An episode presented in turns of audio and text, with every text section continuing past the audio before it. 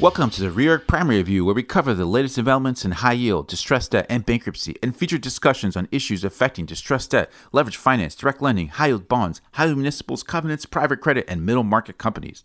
I'm David Zupkis. We're taking a brief recess from our weekly interview segment, but we'll be back soon with more premium content. But as always, we feature our weekly review coverage and a preview of what's coming next week. We'd like to hear your feedback to help us improve the podcast experience, so please take a moment to complete the short survey at the link attached to this podcast and let us know how we're doing. It's Monday, August 7th.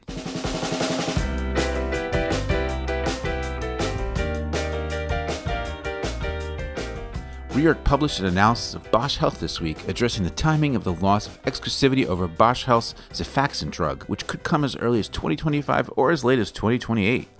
According to Reorg's analysis, this could determine the company's ability to address upcoming debt maturities.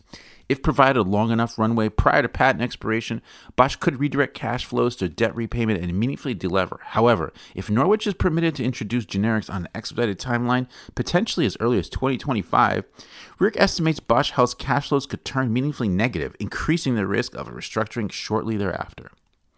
Reorg analyzed Dish Network this week, noting that the company continues to face a myriad of capital requirements, including $12.75 billion in maturities through 2026, billions in further 5G network build-out spend, billions in possible AWS-3 spectrum re-auction backstop amounts, and retail wireless subscriber acquisition costs.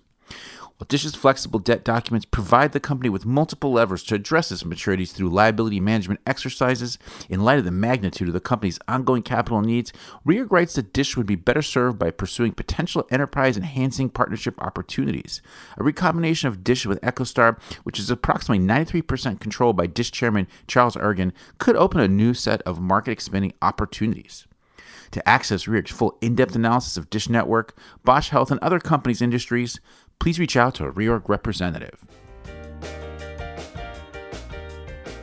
This week for in court coverage, we take a look at Sanchez Energy Corp, LTL Management, Envision Healthcare, AmSurg, and FTX Group.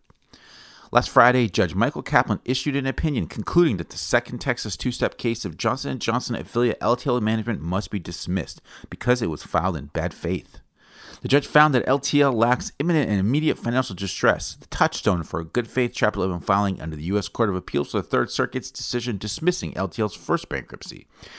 At a hearing last Wednesday on August 2nd, LTL signaled that it will appeal the decision. The official committee of talc claimants said it intends to ask Judge Kaplan to prohibit LTL from filing a third bankruptcy for 180 days after the case is dismissed. After three years of litigation and how to divvy up the equity of Mesquite Energy, the reorganized Sanchez Energy Corp, Judge Marvin Isgur issued an opinion allocating the Mesquite stock as follows 30.27% to the DIP lenders, 53.54% to the unsecured note holders, 14.19% to the senior secured note holders, and 2% to other unsecured holders. The decision was a litigation victory for the unsecured creditor representative, which successfully argued that senior secured note holders' liens on three key oil and gas leases are avoidable. Ruling from the bench last week, Judge Christopher Lopez approved the disclosure statement for the Envision Healthcare, EVPS, and AmSurg debtors and set the confirmation hearing for September 14th, overruling objections from the fourth out lenders and the official committee of unsecured creditors. In addition, the UCC objected to the claims asserted by funded secured debt holders opposing the payment of approximately $1.72 billion of prepayment premiums, including make wholes and fixed fees. The committee also said its investigation has revealed the existence of 40 unencumbered joint venture interests. The FTX Group debtors filed a preliminary plan of reorganization term sheet last week, announcing that the plan would implement a global settlement of an exceptionally large and complicated collection of claims, causes of actions, and disputes. Although the plan is still missing key open items, it provides that customers' recovery would benefit from special shortfall claims to be asserted by the FTX.com and FTX US exchanges against the general pool of FTX's assets in order to compensate the exchanges for the unauthorized borrowing and or misappropriation of assets held on the exchanges. Most of the debtors' estates would be substantively consolidated, and creditor and customer distributions would be made in cash. The UCC criticized the debtors for not consulting the committee before filing the draft plan. Lumen Technologies, Audacy, Trinseo, and CNG Holdings round out this week's crop of potential restructurings. An ad hoc group of creditors to Lumen Technologies subsidiary Level 3 sent a letter on July 25th to the communications services provider claiming a technical default had occurred and asking the company for more information. The alleged default relates to the company's use of a portion of the proceeds from its August 2022 sale of its Latin American business to pay down unsecured debt. Creditors argue that the proceeds should have been used only for repayment of credit agreement debt or reinvestment into Level 3's business. Separately, Lumen Technologies subsidiary Level 3 posted on a private data site lien release documents potentially related to the August 2022 Latin American asset sale. The reason for the one year delay between the asset sale and the disclosure is unknown. In 2022, Level 3 paid down $700 million of term loans and $1.575 billion in unsecured notes due 2025 and 2026. Trinseo is reviewing proposals it has received to address debt maturities as representatives for two creditor groups signed non disclosure agreements. Management said its highest priority is refinancing its 2024 and 2025 maturities, which it is very confident will be accomplished in the third quarter. Management said it has been in deep discussions with a variety of lender groups, both public and private, and has run a healthy process with a lot of interest in the company. Management disclosed that it is looking at solutions that address both the 2024 and 2025 maturities, as well as proposals that deal only with the 2024 term loan. CNG Holdings is asking holders of its 12.5% secured notes due June 2024 to swap their holdings into new 14.5% secured notes due June 2026 following their receipt of their pro rata share of a $25 million paydown. The private exchange has the support of the largest bondholders, including Empyrean Capital Partners, ParkWest Asset Management, and Mill Street Capital Management, according to sources.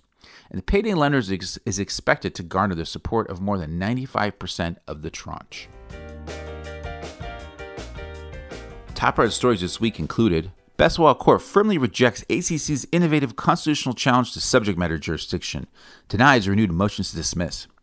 District Court dismisses strict liability misrepresentation, apparent manufacturer, state law consumer protection claims from acetaminophen MDL. Delaware VC knocks out spurious non bankruptcy releases. Vertical gifting via 363 sales, mid market madness in Houston, and Judge Jernigan's novel dilemma. Nuveen Group insists motion dismiss its cross claims against Mitel up tier participants must fail, says it did not consent or structure up tier transaction. And now here's Kate Thomas from New York with the week ahead. Welcome to the week ahead. My name is Kate Thomas. A longer schedule of this week's events, including earnings releases, can be found on the Reorg website under America's Week Ahead. Here are a few highlights. On Monday, Core Scientific will be looking to have Sphere 3D's $40 million proofs of claim disallowed.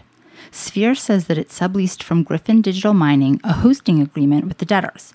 As a result, Sphere argues the debtors owe Sphere prepayments and other claims under the agreement. The debtors, however, contend that Sphere cannot recover on Gryphon's behalf under the hosting agreement after a failed merger between Sphere and Griffin, and that therefore the claims must be disallowed. Jumping to Thursday, the Celsius Network debtors are scheduled to seek approval of their disclosure statement and a recently announced settlement with the official unsecured creditors committee, the earn and borrow ad hoc groups, and certain pro se creditors. The debtors say that the settlement fully resolves all of the parties' planned disputes, as well as the unsecured creditor committee's $5 billion class proof of claim. The debtors filed an amended disclosure statement and plan on July 28th that reflect this settlement, among other changes. The debtors are targeting a September 29th confirmation hearing according to the amended disclosure statement. The Endo International debtors are also slated to be in court on Thursday. They are requesting an extension of a preliminary injunction that would enjoin the prosecution of governmental opioid claims another 180 days to February 8, 2024. The current injunction is set to expire on August 12th, and the debtors say that they have not received any objections to the proposed extension. The debtors maintain that allowing governmental litigation to resume would jeopardize the proposed value maximizing sale and ultimate resolution of the Chapter 11 cases. The debtor's sale hearing is currently scheduled to go forward on August 14th.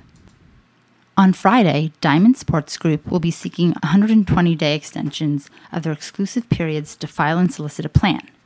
If the extensions are granted, the debtors would have until November 9th to file a plan and January 8th, 2024 to solicit a plan.